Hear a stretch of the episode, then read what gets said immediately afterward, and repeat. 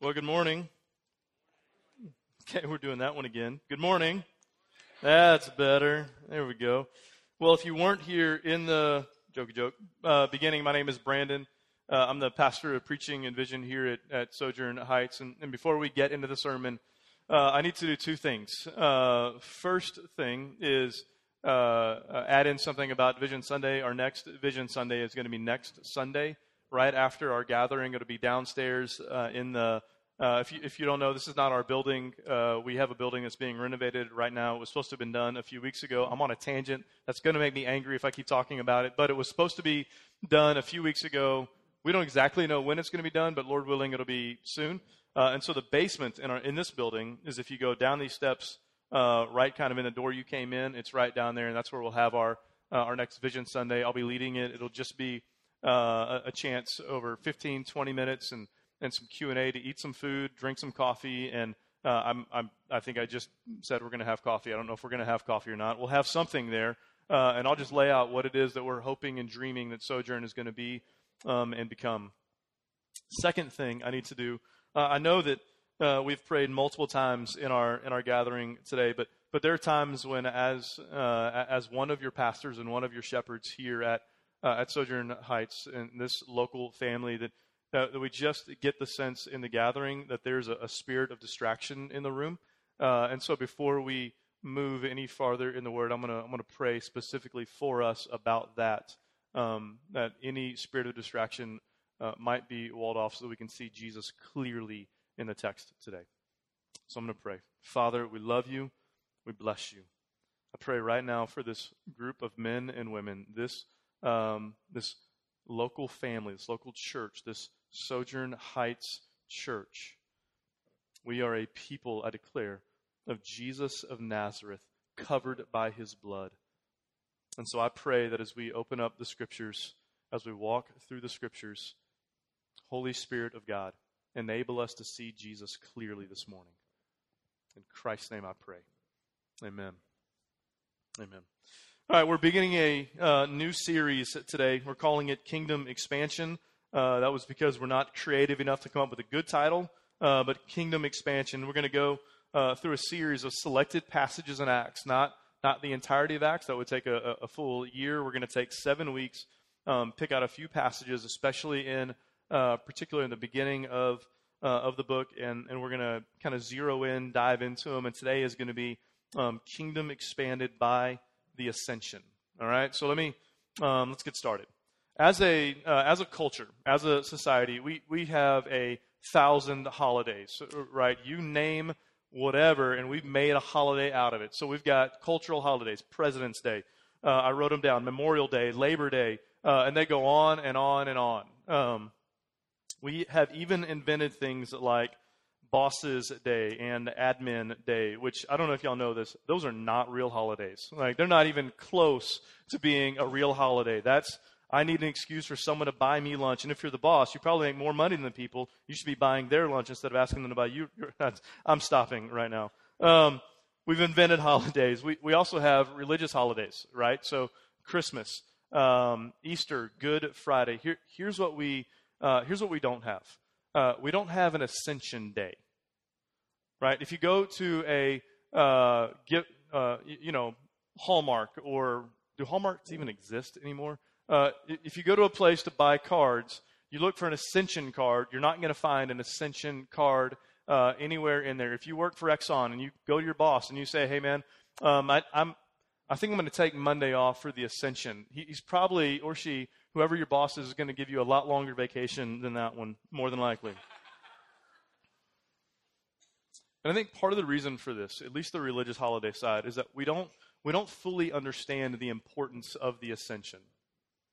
So let me illustrate. Uh, let me try to illustrate why the ascension is so important. Uh, I, have never Googled how you make a grenade or what goes into a grenade, or uh, so don't don't you know turn me in, okay? Uh, but it, the grenade has some some kind of key components to it, right? You've got the shell, you've got the explosives, and you've got the the pin. And the pin uh, seems like a, uh, a a pretty unimportant piece of the grenade, unless unless you're in the room when someone pulls the pin. Jesus' life, death, and resurrection. This is the explosives. The ascension is the pin that God pulls. The pin that God pulls that unleashes the life, death, and resurrection of Jesus into your life and into the world. And the point of our text today, where we're at in Acts 1, is that when God pulled the pin, the disciples were in the room. And it changed everything. So let's talk Acts. Uh, Luke and Acts uh, are a two volume set. Both are written by uh, Luke. Acts 1 and Luke 24 are really meant to be read on top of one another. And Acts 1 is going to take us on a journey.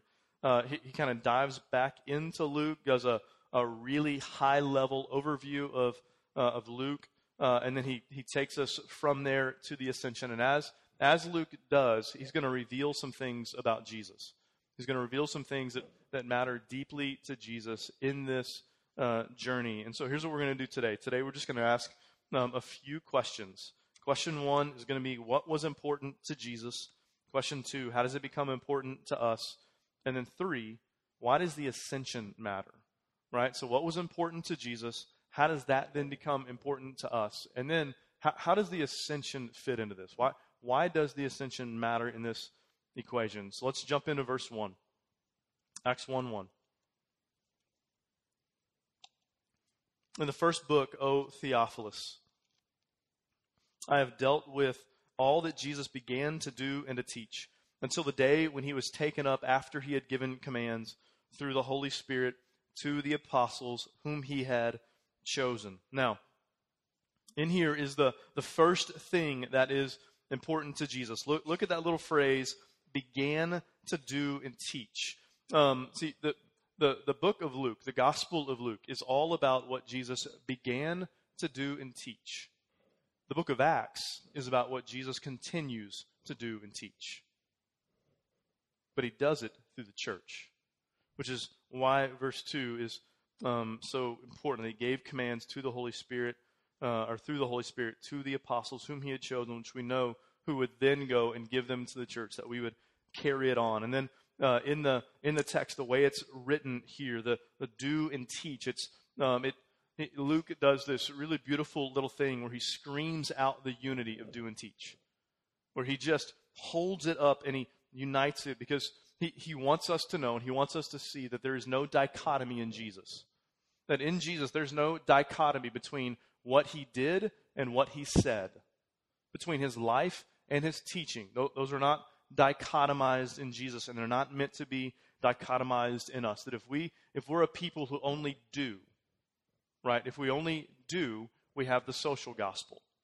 If we're a people who only teach, we have an academic institution. But inside the church, inside um, what the scriptures would call the, the body of Christ, the bride of Christ, there is no dichotomy between what we do and what we say, that we are a united people. And so the first thing is uh, the unity of what we do and teach, and that it's continued through the church. Let's keep reading. Verse 3 And he presented himself alive to them, alive to them after his suffering and by many proofs. Now, here's the, here's the second thing that, that Luke is holding up for us that Jesus wanted us uh, to see. The, the second thing is that he was alive and wanted us to know it. This is, I mean, this is last week. I would um, our, if you're sojourner, you were traveling last week. Uh, our recording, uh, our recording died. That's why I, I, didn't get posted. But this was this was last week. This was evidence for the resurrection that Jesus is alive today. And, and one of the things that I love about Jesus and I love about the scriptures, one is that Jesus was the first apologist. the first one uh, who wanted you to know that he was alive was Jesus. That he showed up by many proofs testifying that he was alive. And then the, the second thing that I love about the Bible, last week we said um, what we love about the Bible so much is how transparent the book is. Right? So if you don't know this about Christianity, if you don't know this about Christianity, you, you need to know this. You need to know that the Bible is actually an incredibly transparent book. Uh, so, um, Paul, this guy who wrote much of the New Testament, he, he said things like, like, like like theologically transparent things. If if the resurrection is not true, we are wasting our time. But but then he also said like personally transparent things. He said things like, "Man, I'm the worst sinner the world has ever known." That's a that's a paraphrase of Paul. He said, "Why do I keep doing what I don't want to do? I, I have this thorn in my flesh." He was incredibly transparent. If if, if you think Christianity is more of a uh, that's where I go to hide, then you need to know that's not what the scriptures will portray. That the Bible is actually an incredibly transparent book. That was last week. Now this week, um, the Bible never asks. This is one of the things I also love about it. It never asks for blind faith. And the Bible never asks for just black and white blind faith. That it it asks for faith grounded in historic events. And so, what kind of proofs did Jesus offer? Jump back to Luke 24, and we're going to look at them. There, there's a couple of scenes that we could have uh, we could have pulled from. The, the words will be on the screen. But in one of the scenes in Luke 24, the one that we'll uh, we're going to zero in on, there were these uh, there were these two men uh, on a road, uh, and Jesus shows up, and this is what he says. These men are are wondering what happened. How did it all go wrong? In verse 25, he says, "Oh foolish one." Remember, we're looking at what kind of proofs did Jesus use and show. And he said to them, "Oh foolish ones, and slow of heart to believe all that the prophets have spoken. Was it not necessary that the Christ should suffer these things and enter into his glory?" Now, verse 27, listen to this one. And beginning with Moses and all the prophets, he interpreted to them all the scriptures, the things concerning himself. So, what, what kind of proof is this? Is this objective proof? Is this subjective proof? I'll, I'll answer. This is subjective. Right? This is Jesus' interpretation of the Bible being himself. And it's subjective because there were, um, there were scholars, there were teachers in the day who could come and argue with him. And they, they did come and argue with him. But this is the subjective proof out of the scriptures. This is the biblical arguments that Jesus used to show himself. Do we have time for an analogy? Yeah, we do. Y'all aren't going to leave. Um, couple. This is how do we interpret the Old Testament, right? So my my son, I've got a four year old son. He uh, he's not here, or you'd be hearing him break things right now. Um, my, I have a four year old son because he's off with the grandparents, not because we left him at home. Just to clarify, in case y'all thought I was a bad parent, uh, I have a four year old son who came out of his bedroom the other day and he was wearing the, you know, those like bandana things that go around the eyes, right? Uh, and he was carrying a sword and he came out and he, and he was like, Daddy, I'm the blue ninja. And I was like, great. Is there a green ninja? Is there like a red, like, I don't know how ninjas work. And, and so, um, and also not a, a, real sword. We keep those locked in the closet, a plastic sword. Um, I'm just kidding. They're under the bed. Um, uh, so he comes out, he's got his plastic sword, his thing. Daddy, I'm the blue ninja. And so I was like, oh, cool, buddy. So we wrestled for a little while and, you know, he fought me. And then I sat him down and I said, hey, hey, buddy, can we talk about ninjas? And he's like, oh, yeah. Uh, and so we, we sit down and I say, man, you know, you know what I love about Jesus? That Jesus was the true ninja. So now my son thinks that Jesus was a ninja, and it kind of derailed, but that was not the point. and I said, Let me tell you what I mean, buddy.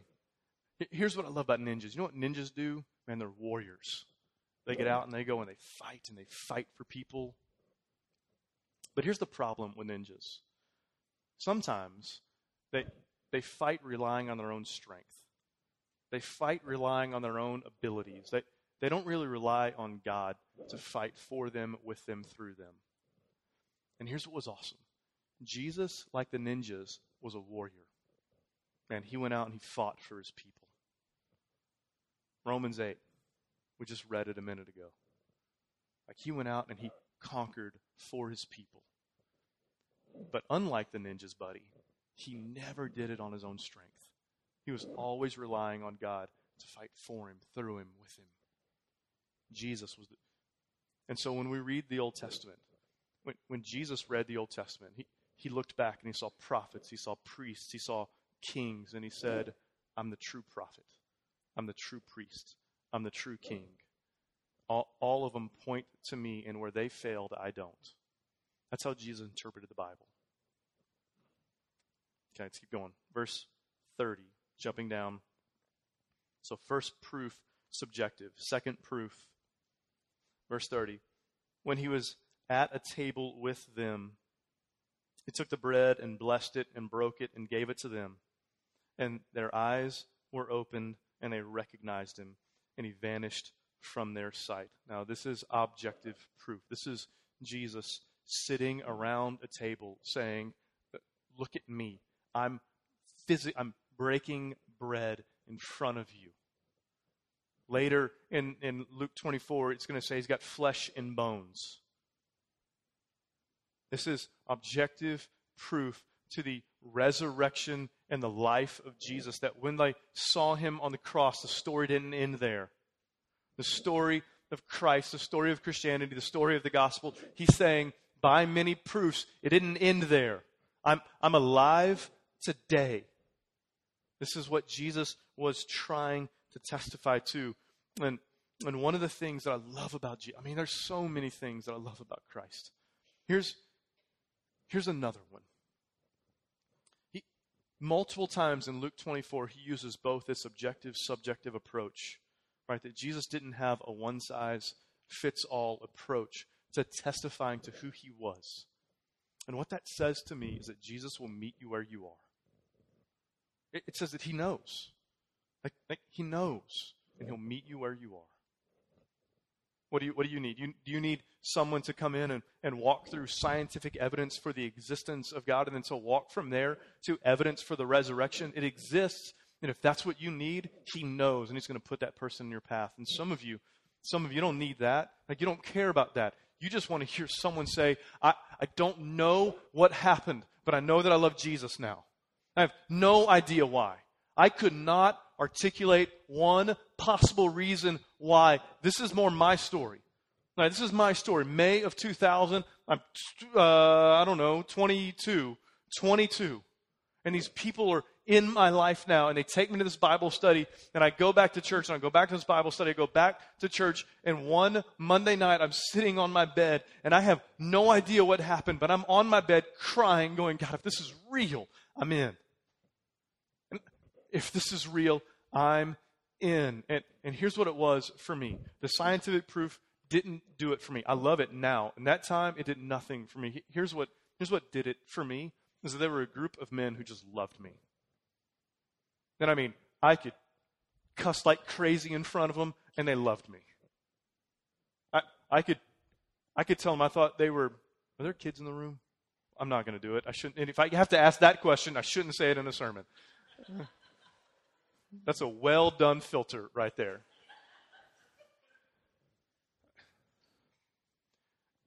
I could lay myself bare before them, ask any question about life, and they loved me. I, I could tell them, I, I think it's crazy the way you live your life.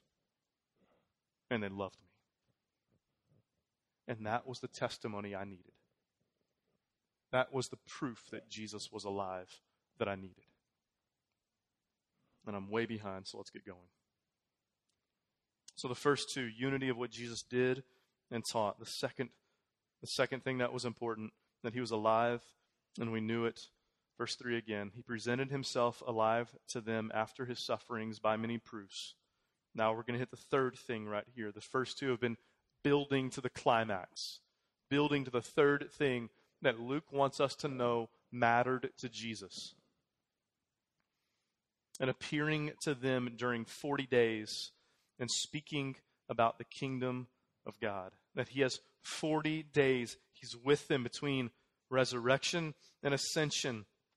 And he spent those 40 days speaking about the kingdom of God. This is the third thing that was important to Jesus that Luke wants us to know is that what mattered to Jesus was the kingdom of God. Now, think with me. Put the thinking cap. Think with me. Jesus has 40 days left. Now, if you read the, the Gospels, you're going to find something about Jesus. He, he wasn't interested in wasting time. Like, he wasn't in a hurry. Like, Jesus wasn't an anxious kind of guy. In fact, I, I think we could say there was no anxiety in Jesus. But he was incredibly intentional. And with 40 days left, he spends it talking about what? The kingdom of God. This is why we called it kingdom expansion. Because what mattered most to Jesus is what he would have imparted in those last 40 days.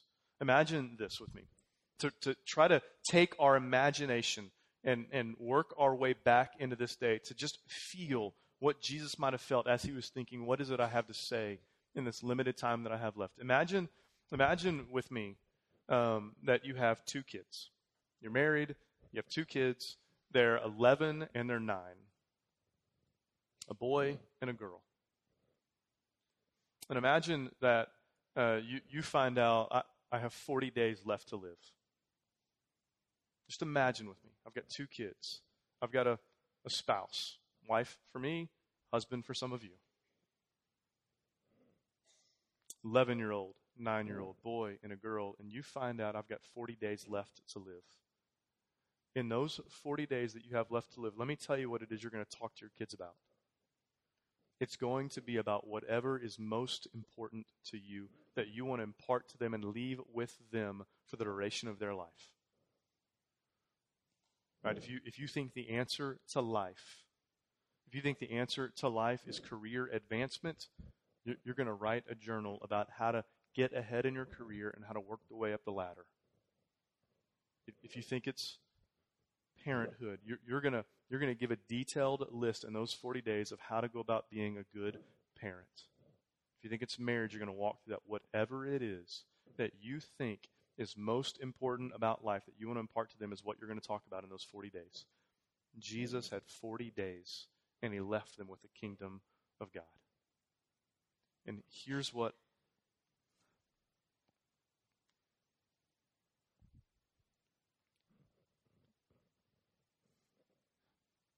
Here's what I want you to see that whatever was most important to Jesus then should be most important to us now. Whatever was most important to Jesus then should be what's most important to us now. Because it will, it will govern how you live your life. Whatever is most important to you will govern how you live your life. And so, what's the challenge? Why, why, why is it so difficult? Because on, on surface, right, an, another Sunday where we gather together, hearing a pastor preacher say, uh, whatever is most important to him then should be most important to us now. So, why do I struggle? Like, not you. This is not you. Why do I struggle? Like, why do I struggle to live out the belief in what I just said? Let me, let me tell you one reason I think. I think that one reason is because we, we make value add decisions daily. I mean, day in and day out, we make value add decisions that whatever will add the most value to our life becomes what's most important to our life. And the problem is, the problem is that we tend to be a short sighted people. We, we tend to be a really short sighted people who make short sighted value based decisions. And when we make short sighted value based decisions, here, here's what happens almost always, almost always, they're about what will create the most enjoyment of life now on a surface level, or what will bring about the most healing to the pain of life right now. And what happens is that they're almost always self serving and they objectify people. And so I'm going to give you two examples one pretty obvious, one not as obvious. Let's talk pornography. Pornography. No, no one, no, no one walking their way into a porn addiction says, This is going to ruin my life. That is not how it begins. It begins with a value based decision that says, for all of the all of the loneliness I feel right now, for, for all of the um, sexual frustration I feel right now, this is going to provide the escape that I need. And we never articulate it that way. Like you don't you don't logically think through it that way, but that's what's happening. And it provides an escape that we think functionally adds value to our life. And the truth is, it's a lie and it's an illusion, and it's destroying your life. And there are men and women inside of our family right here. Men and women. This is not only a male issue who are on fire right now, who desperately need to scream, I'm on fire right now, who need brothers and sisters around them to come step into the flames with them and help them walk out of the fire. And if I could be straightforward with my church family, right now, some of you are being fools. You're living with one foot in the light, one foot in the dark, and it's going to kill you.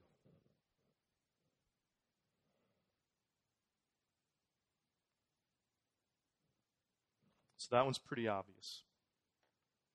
Pretty obvious how that one's self-serving, how that one objectifies people. Let me let me let me pick one that's not so obvious. What about what about our church, our, our church family? Here's what here's what often happens when we think about the church that we're to become a part of. We we often treat her like we do buying a house, and so we we line up the list of must haves. And then we find a church that matches the must haves. Right? So it, it must have a, a booming children's ministry with a lot of kids, peer to peer relationships for my kids. It must have a singles ministry where I can not be single anymore. It must have. Oh, was that one close to home for some? uh, it must have killer music. It, it must have great preaching. Not gospel preaching. That, that is a must have. And here, here's what happens this list of must haves is a roadblock to the actual thing that you must have. What you must have is a church family disciples and trains and equips into you the most important things to Jesus becoming most important to you. That's what you must have. A community of men and women where the most important things to Jesus become the most important things to us. And when they're not, when it's a list of must haves, it objectifies the people that make up that body.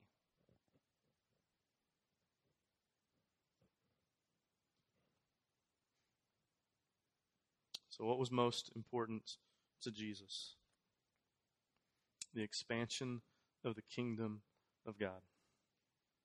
This is the must have. And and listen, if if if that is not the most important thing to Sojourn, meaning Sojourn Heights, Sojourn Montrose, Galleria, or one day, I see you, Carlos, Sojourn East End, Paul, Sojourn, we don't know what yet. If that's not the most important thing to Sojourn, you have the green light to not be here. Because we would not be discipling into one another the most important things to Jesus which is what we do. So, the most important thing to Jesus needs to be the most important thing to us, namely, kingdom of God. This is what he wanted them to know. Question two How does this mean? Sorry, Paul. I'm way behind y'all. I hope you don't have lunch plans. Question two How does it become most important to us? Verse 4. We're going to speed up, I promise. You'll be done for dinner. Um, I'm just kidding. The masses on today. I'll be done by 2, all right?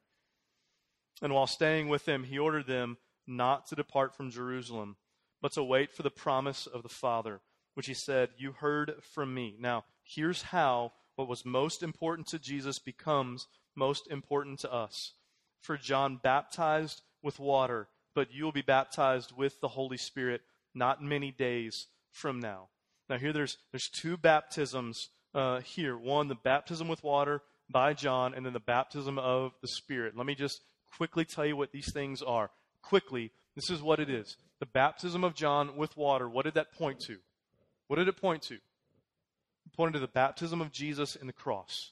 It pointed to the day when Jesus would go to the cross. He would be immersed, that he would be poured over by the wrath of God, baptized into his own blood for you and for me. And then the baptism of the Spirit is where the Spirit comes in and seals and applies the death of Jesus to us.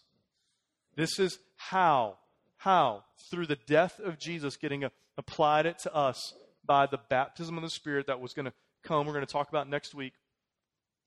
In Acts 2, this is how what was most important to Jesus becomes most important to us. The question is, why in the world is it in here? Like, if you just think for a minute, like, follow the flow of Acts 1, you have to stop at Acts 4 and 5 and ask, why in the world would this little text even be in Acts 1? And I think here's, here's why. Here's, here's why. It, it, it's so that we would never forget. So that you and I would never forget that life comes through death. That the life of Jesus in us gets birthed in us because of the death of Jesus. And that the kingdom of God was established by the death of God. And it was God the Son on the cross dying for you and dying for me. That's why. And so it becomes most important to us when we die a thousand deaths a day. When we die a thousand deaths to our own desires, when we, when we take our own desires and we lay them bare and we're willing to let them die because the kingdom of God is more important. That's how it becomes most important. We apply the gospel to ourselves over and over and over until Jesus' desires become our desires. This is how it becomes most important to us. And so, with these new desires, why does the ascension matter? Where does it fit in? Point three, or question three. Why does the ascension matter? Verse 6. So, when they had come together, they asked him, Lord, will you at this time restore the kingdom of God to Israel?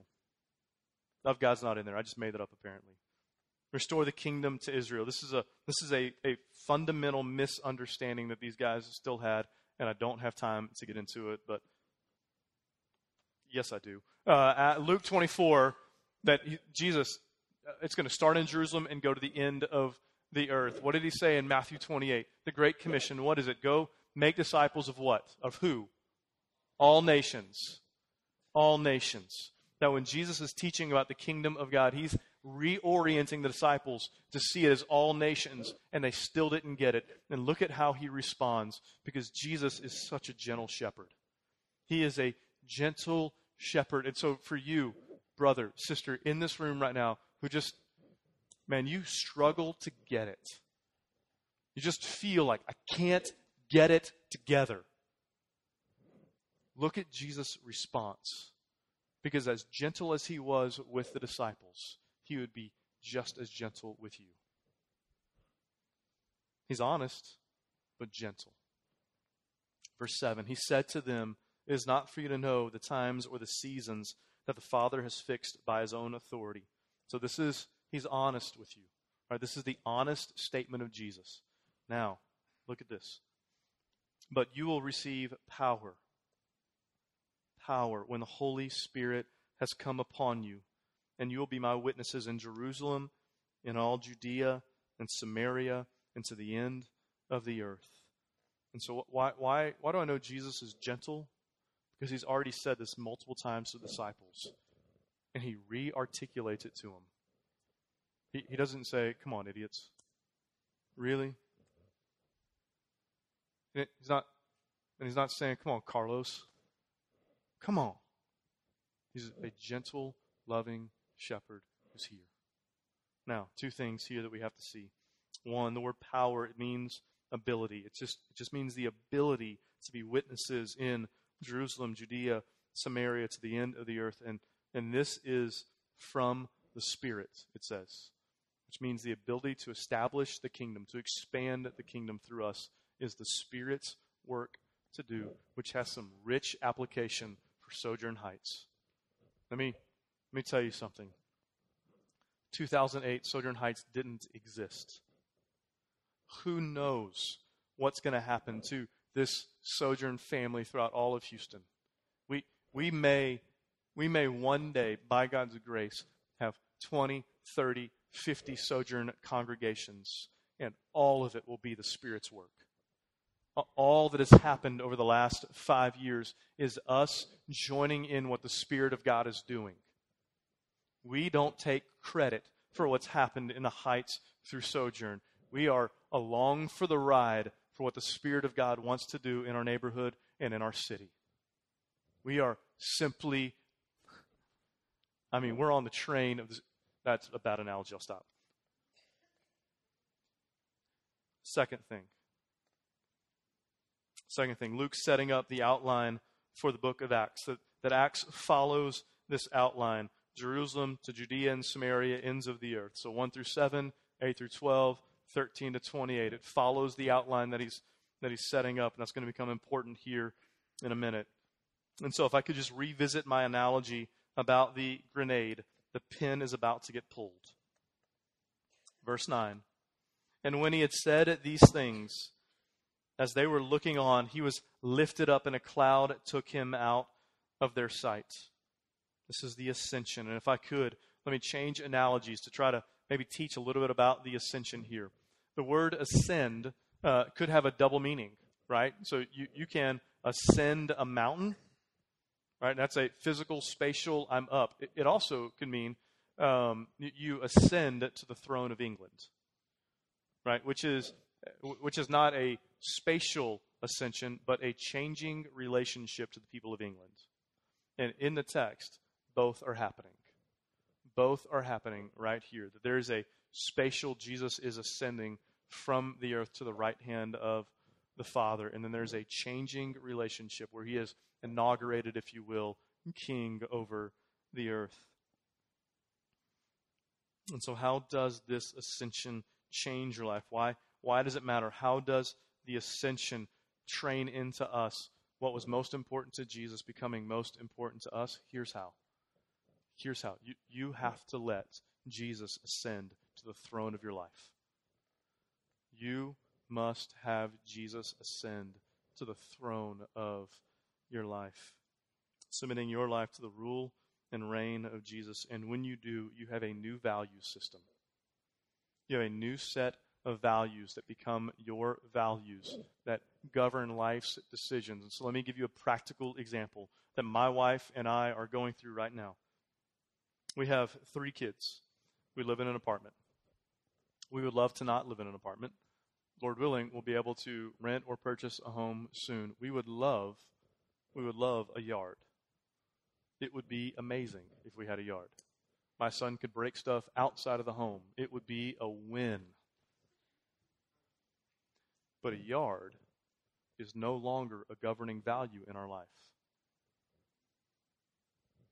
Now, don't get me wrong, it would add value to our life. There is no doubt about that.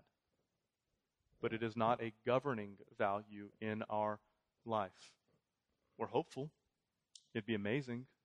In fact, we're looking at one right now. I'm not going to tell you where it is because it's a sweet deal, and y'all go get it out from under me, and we're not having that. It would be incredible. But what's the governing value in my life now? That the kingdom of God would be expanded through this family in the part of the city that God has called us to. That is now the governing value in our life.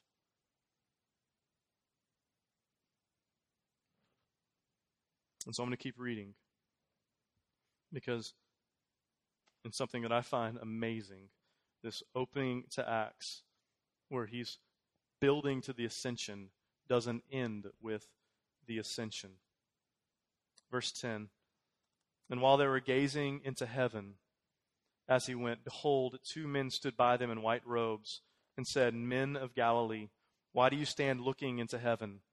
This Jesus, who was taken up from you into heaven, will come in the same way you saw him go into heaven. So here we have this opening book or opening to the book of Acts and in this, this early days of the church. And it opens up with the return of Jesus.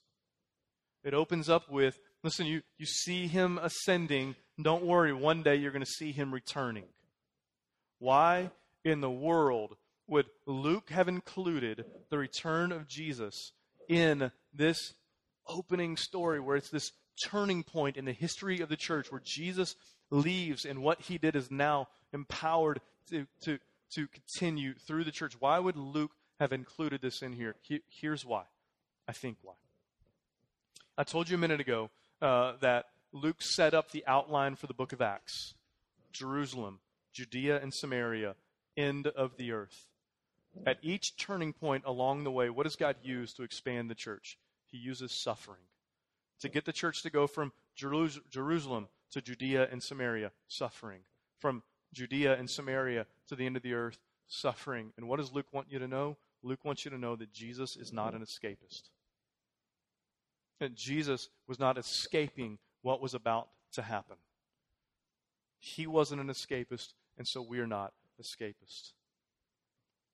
That there would be this day when Christ would return to redeem all that the world is. And so, kingdom expanded. For the kingdom to expand through us, here's what you're going to find in the book of Acts.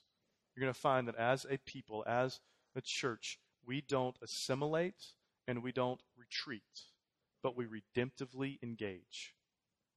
So, as a church, we, we don't just assimilate to our culture and context, whatever that one is, and live our lives in no distinct way from the culture and context. We also don't retreat from the culture and context. We redemptively engage. That is how kingdom gets expanded through the church. And so the way I want to land the plane is like this. I'm going to lift the plane a little bit and land it like this. We we announcement said we have a new website. I love the new website. It's incredible. Um, we also in there have a new mission statement written on there. Uh, our new mission statement for Sojourn uh, is this. Let me read it to you. Joining the Father, Son, and Spirit in the historic work of redemption. So let me tell you why we settled on this on this mission statement because it lacks some practicality, doesn't it? And that was on purpose. That was no accident. Our vision statement fleshes out the how. It fleshes out the this is how. In fact, tomorrow night, what we're praying through um, what, with us, with Sojourn, Sojourn uh, Montrose, Sojourn Galleria, what we're what we're praying through is the mission statement and the fleshed out language in our vision statement about who we want to be and become here. But our mission statement, joining the Father, Son, and Spirit in the historic work of redemption. One day I'll teach on every word that we have in there because each one was picked with intentionality. But for now, let me say this. We, we wanted a mission statement that would say, we are linked arms with the global body of Christ. That those men and women, those men and women in Kenya, the 147 who lost their life because they loved Jesus, we have the same mission they have. Our, our purpose for existence is no different than theirs. And the other reason is that it, it coming out of this text right here, coming out of um, Jesus giving what I think you could call a mission statement to the disciples go and be my witnesses, Jerusalem, Judea, Samaria, to the end of the earth. That was an amazingly unpractical statement. There is not one of those men who would make it to the end of the earth. And, and, and here's, here's what can never happen. Not that it has, but here's what can never happen mission can never get reduced to a strategy. Ever. Because what we want to lay out before you by God's grace is a mission slash vision statement that holds out before you the same mission and the same vision that Jesus had for the apostles. That's what we mean one holy Catholic and apostolic church. If we ever if we ever lay before you a mission for Sojourn, what we're doing at Sojourn, that's so practical that it forgets and it forsakes that we have the same mission, same dreams that Jesus had for the apostles, then we're cheating mm-hmm. you and we're short sighting us. And we don't want that. We don't want that. What, what, what has the church, what were the apostles doing when he said, go to Jerusalem, Judea, Samaria, to the end of the earth? What were they doing? They were joining the Father, Son, and Spirit in the mm-hmm. historic work of redemption. So that's why we picked that mission statement. So how? How, how does this happen? How, how does all that was important to Jesus become important to us and the ascension empower it and unleash it day in and day out into our lives? Here's how Jesus ascends to the throne of your life, where because he is ruling and reigning, you can die a thousand little deaths a day, so that what was most important to him can become most important to you as we together, along with the apostles, would join the Father, Son, and Spirit in the historic work of redemption from Jerusalem to Judea to Samaria to the heights to Houston and to the end of the earth. May God always keep that as what's before us. Let's pray.